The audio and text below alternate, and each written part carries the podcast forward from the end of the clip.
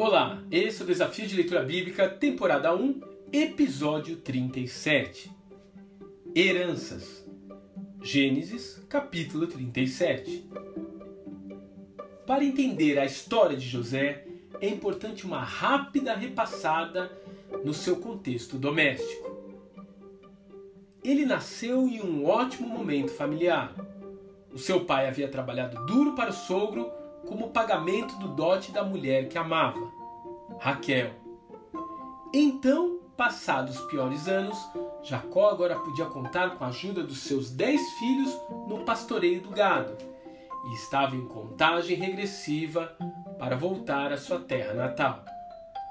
A única coisa que faltava ao casal era Raquel dar à luz uma criança, visto que ela lutara contra a esterilidade por todos aqueles anos.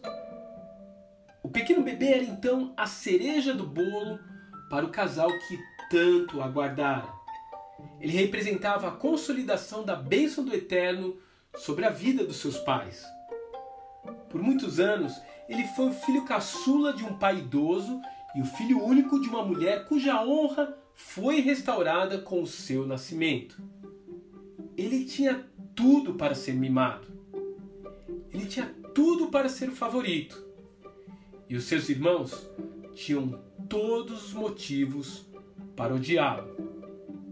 Competição entre irmãos e favoritismo, afinal de contas, não eram novidade naquela família.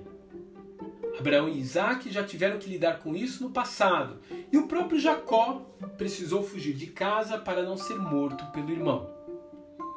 Como ele poderia cair ainda no mesmo erro? Mas pare um instante. Olhe para a sua família agora. Que caminho vocês têm tomado? Talvez vocês estejam seguindo o um modelo que vem sendo usado desde os seus antepassados, achando que é o único que existe. Ou então vocês podem estar repetindo erros e atitudes de gerações passadas que já causaram sofrimentos e consequências irreversíveis. Mas eu tenho novidades para você. Deus quer lhe tornar livre dessas cadeias de desgraça. Ele quer tirar de você a obrigação de seguir as pegadas de seus pais ou de atender às expectativas de sua parentela. Entregue a Ele a sua casa nesse momento. Peça que Deus lhe ensine a linguagem do coração do seu cônjuge e a dos seus filhos. E que a sua obra seja completada através da cura das feridas que eventualmente ficaram guardadas no baú da família. Que Deus te abençoe e até amanhã.